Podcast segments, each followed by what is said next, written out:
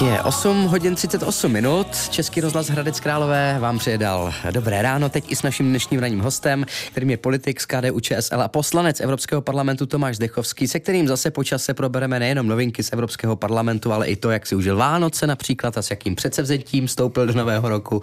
Pane europoslanče, dobrý den, dobré ráno. Krásné, dobré dopoledne. Tak já se hned zeptám, jaké byly ty Vánoce, jak jste je prožil doma tady? No byly s dětma, já jsem teda dorazil domů až v sobotu před Vánoci, takže jsem se moc nepodílel na jakýchkoliv domácích přípravách, ale samozřejmě, když máte malý děti, především malá dcera, 7letá, tak ta si to užívá neskutečně. Pořád u nás je ta tradice Ježíška, takže to víte, to zazvonění, to běžení do těch schodů. No jako všude.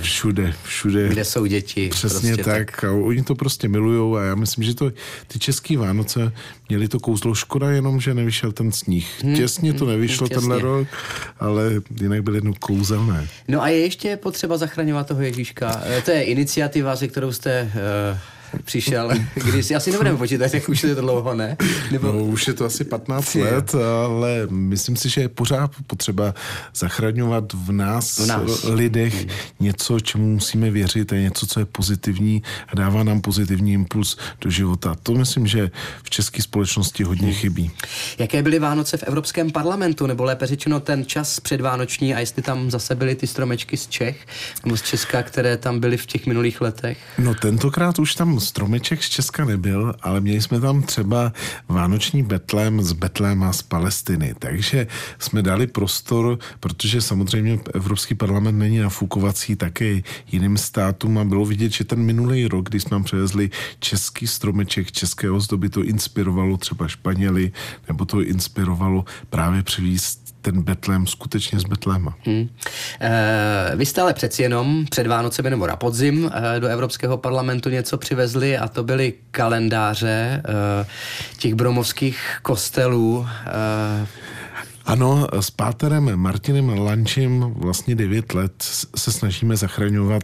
Už 9 let? No, 9 let se snažíme zachraňovat kostely na Broumovsku a udělali jsme tam zase prezentaci, byla velmi úspěšná, lidi na to čekají, dokonce spousta lidí si o ten kalendář napsalo nám a je vidět, že to inspirovalo i některý natolik, že si normálně zakoupili nikoliv kalendář, ale svoji usedlost na Broumovsku.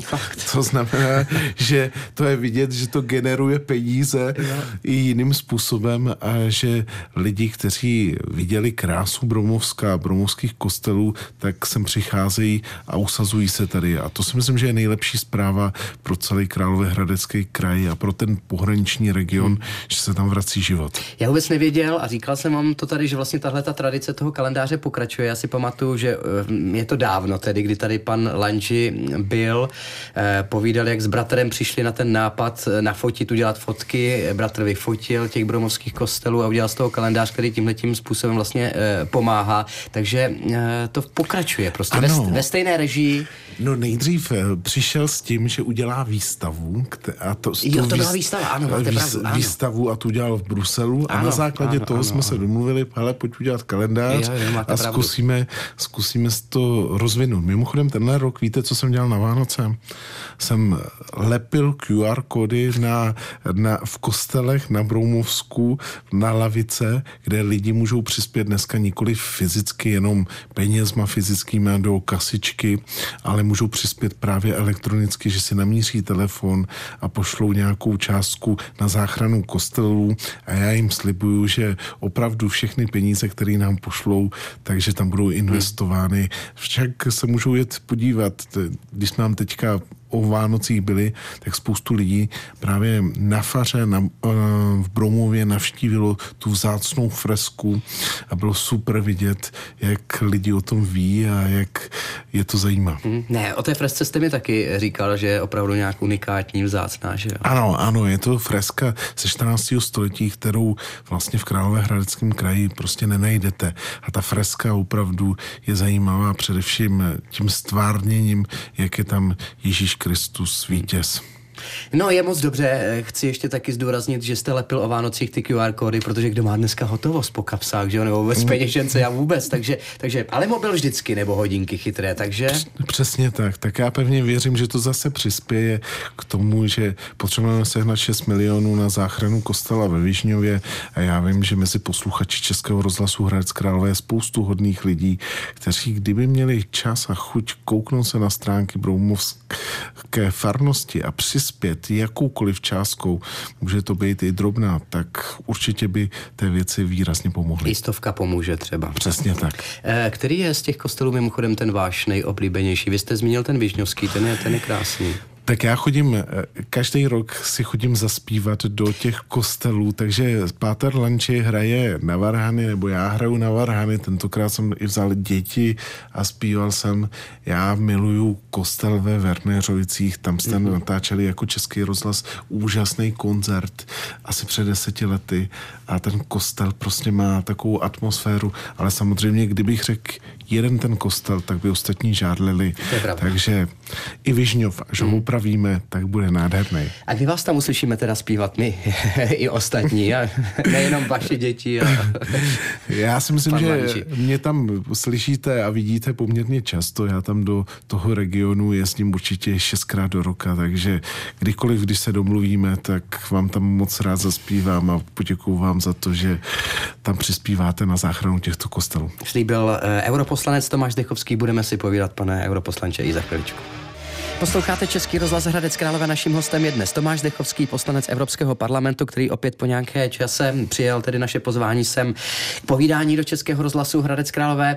Vy se, pane europoslanče, taky velmi angažujete v záchraně, když to tak v uvozovkách řeknu, lidí, kteří byli třeba nějakým způsobem nespravedlivě obviněni v zahraničí. Já bych vzpomněl na kauzu Michalákových, paní Michalákové, které byly odebráni oba synové vlastně před lety. Jak už je to dlouho?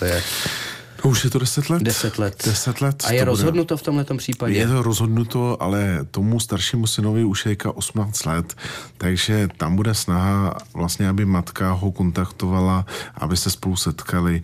Já ty podrobnosti nechci říkat, protože všechno, co řeknete do éteru, je norskými úřady velmi... Použito proti vám. No, velmi detailně sledováno. Dobře, tak to necháme být.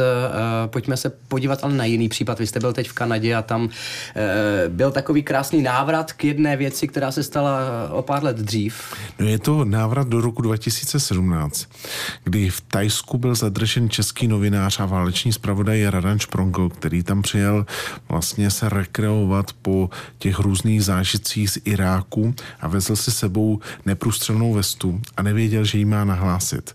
A hrozilo mu tehdy 5, možná i 9 let vězení a mně se podařilo vlastně s thajskými úřady to vysvětlit celou tu kauzu a Radan se dostal zpátky do České republiky. A ten člověk, který to se mnou vyřizoval, byl vlastně tajemník tehdejšího thajského premiéra a ten člověk je dneska velvyslancem Thajska v Kanadě a po 6 letech, kdy jsme se znali jenom přes telefon, jsme měli možnost se osobně obejmout a vzpomenout na tenhle ten případ. Já si myslím, že to je nádherná ukázka toho, že když jsou pozitivní lidi a umějí se dohodnout a umějí spolu mluvit, tak vždycky z toho vznikne přátelství. Já jsem strávil s panem velvyslancem několik hodin nádherného rozhovoru o česko-tajských vztazích a o tom, jakým způsobem vlastně ten případ dopad a jakým způsobem ten případ probíhal. Takže vidíte, i můžete v Otavě několik tisíc kilometrů od České republiky, od Hradce Králové,